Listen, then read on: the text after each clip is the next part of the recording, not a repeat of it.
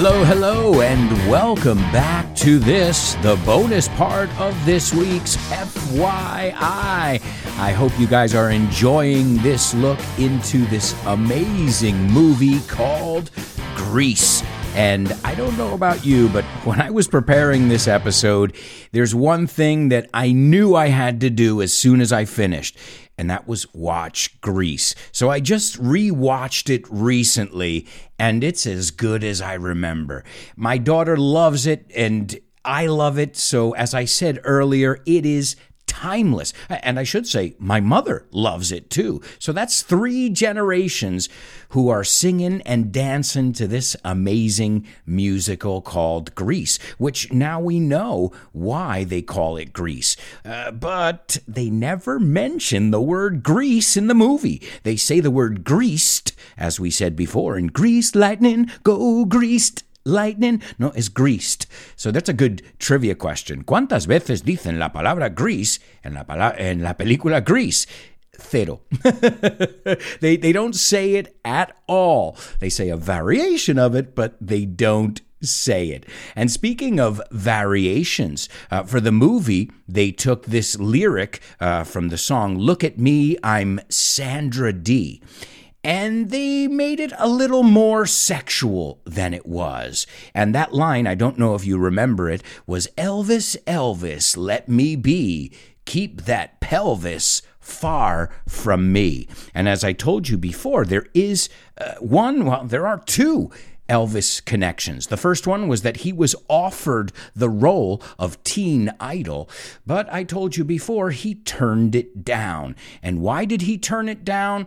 Well, you cannot film a movie once you pass away.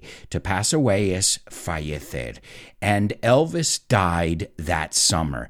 And the creepy, the eerie part is the coincidence, I should say, was that he died the same day they were filming that scene. The Look at Me, I'm Sandra Dee scene, where she looks at the Elvis picture. I'm sure you guys remember it. It's a famous scene. So Elvis is a part of this movie, even though he just has a little cameo, or I should say his picture, su foto, tiene un cameo. Y fijaos, no he dicho cameo, I said cameo. We say cameo. And I can imagine that it took a long time to film some of those dance numbers. Another way to say a dance scene is a dance number.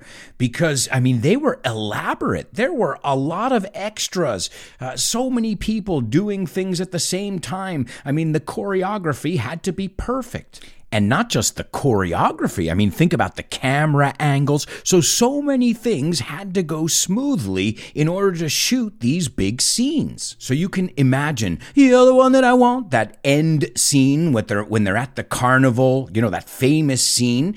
Well, do you want to know how long it took to film that scene? You're, you're gonna you're gonna be totally surprised here. It took 24 hours. What? I thought you were going to say three weeks. No, no, only 24 hours. Now, there were some reshoots later on uh, using, you know, some close ups, but they, they only had 24 hours. There was a traveling circus. They had the rides. They had everything they, ne- they needed, excuse me, to, to shoot the scene, but they only had 24 hours to get it done. And they did. So that big, elaborate scene that everybody remembers, and it looks like it took months to film, was filmed in 24 hours. But that's not the case for every scene in the movie.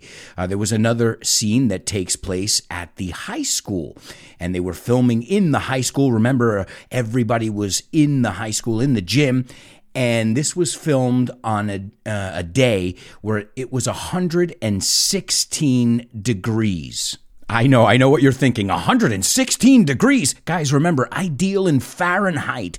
That would be about 46.6 degrees Celsius. I mean, that is scorching hot.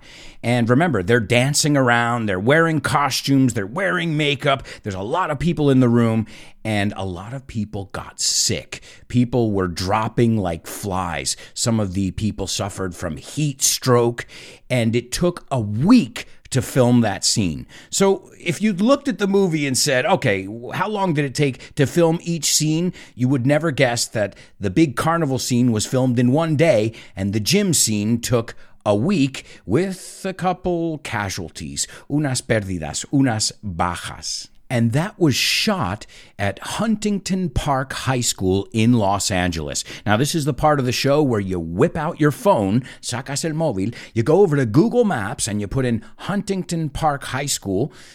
Y le das a favoritos and label, etiquetar, and you put Grease filmed here. Now remember, try not to go on a day where it's 116 degrees Fahrenheit.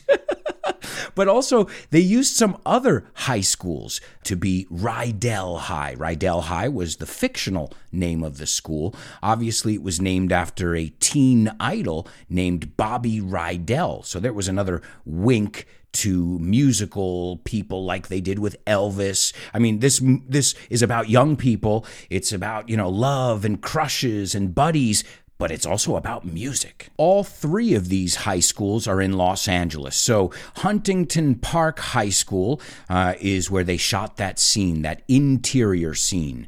The field, El Campo, is John Marshall High School, also in Los Angeles. And the exterior shots were Venice High School, also located in Venice Beach. So you got three different places to visit next time you go over to Los Angeles, especially if you're a Grease fan like I am. And I know what you want to do. I know you want to take that classic picture, you know, leaning up against the locker, la taquilla, you know, with that too cool for school look on your face. And that's a, a funny expression. I think in, in Spain you say más chulo que un ocho. We say too cool for school. And in the first part, I told you I was going to tell you about this guy, Jeff Conway. Jeff Conway, who played Kenickie. Well, this guy, first of all, he was in love with Rizzo in the movie. Let me just set the scene. So this this was Rizzo and Kenickie. Well, Kenickie decided that it was a good idea to give Rizzo real hickeys. Hey, that rhymes. Hickey, Kenickie? I think they did that on purpose. And what is a hickey? A hickey is a love bite. That's right. So this guy, the actor, was giving her real hickeys. Now, I don't know if that would be acceptable today in Hollywood. They'd say, no, no, no, we're going to do it, uh, you know, makeup. We don't want you biting anybody's neck. And the funny thing was, they let him do it. And she said, yeah, yeah, it's good. Go ahead, give me a hickey. But he wasn't in love with her, though. I mean, his character was in love with her.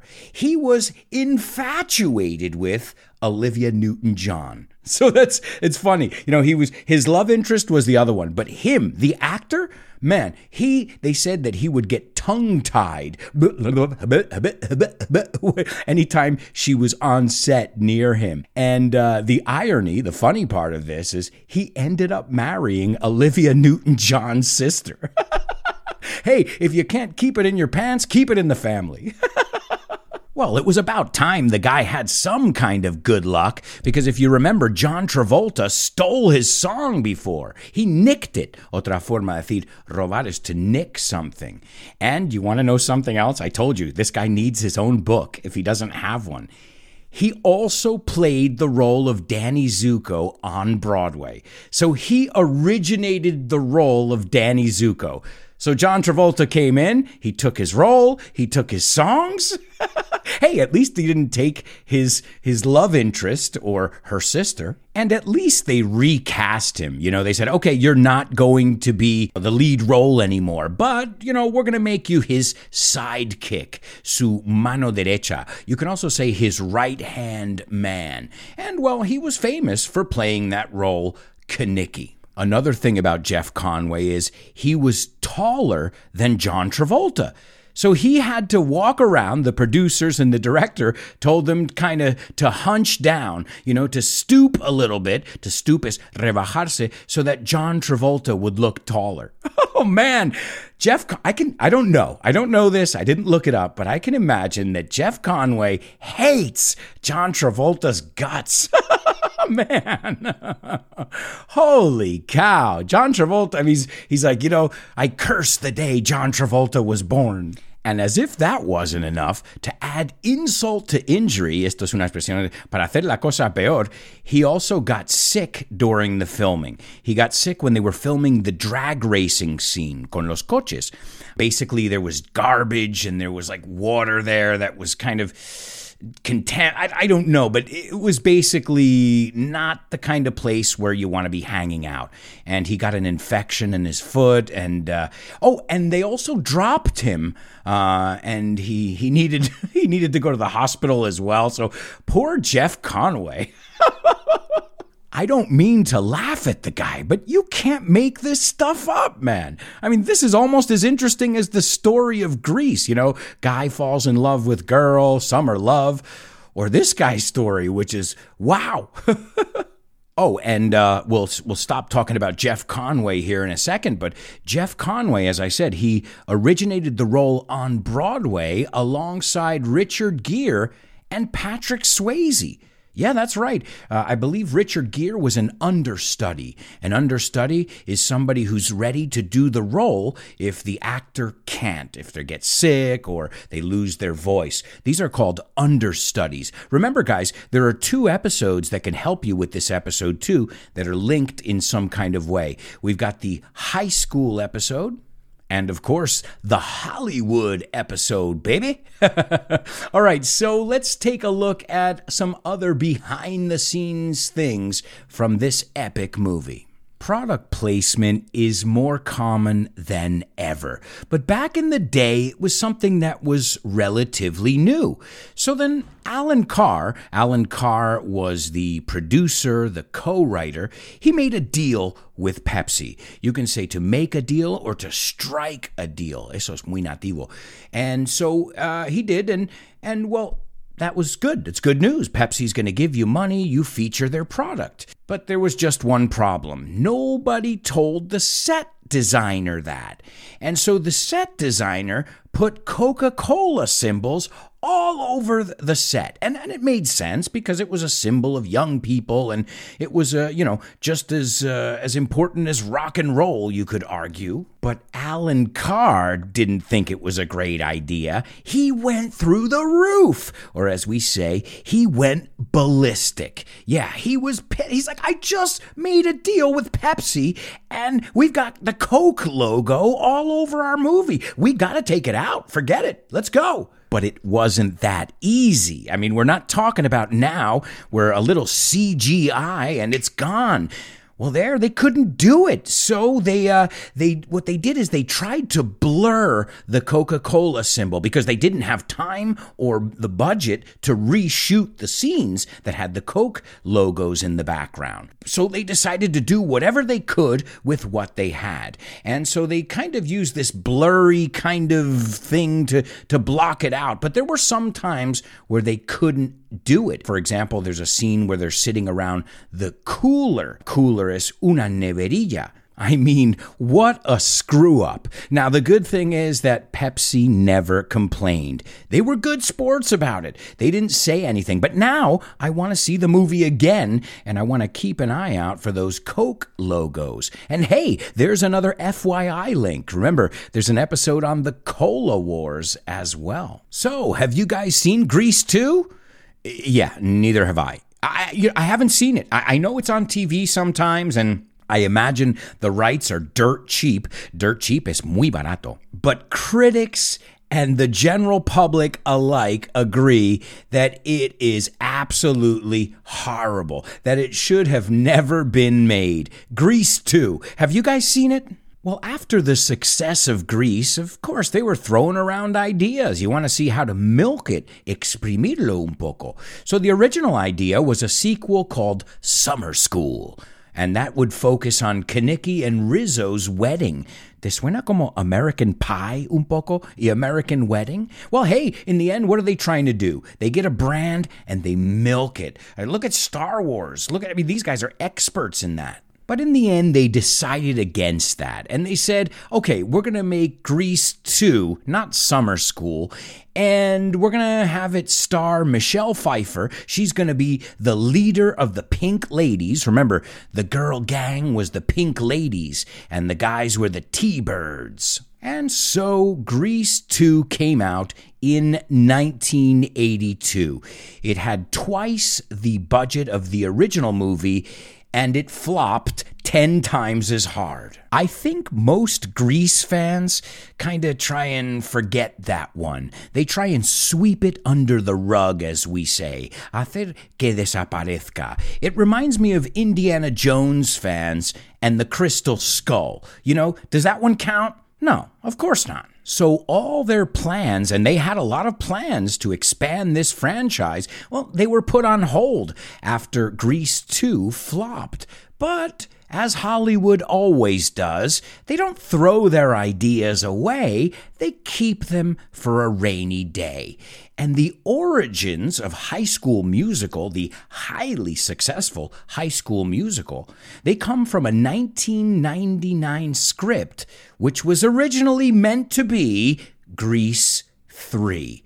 How crazy is that? So, High School Musical is loosely based on Grease 3, or was adapted from the Grease 3 script. And this is where it gets really juicy. This is where it gets really interesting. Britney Spears and Justin Timberlake were supposed to star as the children of Danny Zuko and Sandra Dee. Now, I think that's interesting. I think I would go see that one. Britney, Justin, I guess it just wasn't the right moment and they decided against it. So they took that plot, that idea, and they made some changes, some tweaks, and they developed it into High School Musical, which, as I said before, is a roaring success. So, what is something that we could say here? In general, if you get some good singers, some great songs, and an interesting story, you might have a success on your hands, but it doesn't mean it's a surefire way to be successful. Just look at Grease 2. But I think there's a lesson there. And the lesson is you don't have to throw away your ideas. Obviously, maybe it's not the right time, it's not the right place. But ideas are things that you can keep forever and develop them later on down the road. And this was a way they took something that was just sitting on a shelf, ahí muerto de hambre, and they turned it into a moneymaker. I think you say gallina con huevos de oro. So, what's the future of Grease? Well, as you can see, my daughter loves it already. So, I imagine we're going to continue to see Grease on stages all over the world, from high schools to Broadway revivals to spin offs. I read that as of 2020, they're working on some new Grease things. Now, don't get your hopes up, no te hagas ilusiones, but hey, they could be good. Why not? Uh, you know, maybe Grease 2 was the fluke. You know, the fluke es el que no iba bien. Maybe the rest of the series is going to be awesome. And they're working on one called Grease Rise of the Pink Ladies, another one uh, called Summer Lovin'. So who knows? Uh, I know one thing whether they are successful or not is one thing, but the legacy, the music, the idea of young people dancing, laughing, having fun, and falling in love is an idea that is timeless. And I think that is why you got the right people together at the right time and it worked. And you caught that moment in history that everybody will enjoy for generations to come. And hey, that's my hopes for FYI. I hope people will discover this show decades later and be able to learn from it just as well as the day I made it. So, that said, thank you so much for being here, folks. It's been a pleasure once again. Remember, if you have any ideas for future episodes, just let me know. I'd love to hear your suggestions. That's it for today's episode of FYI.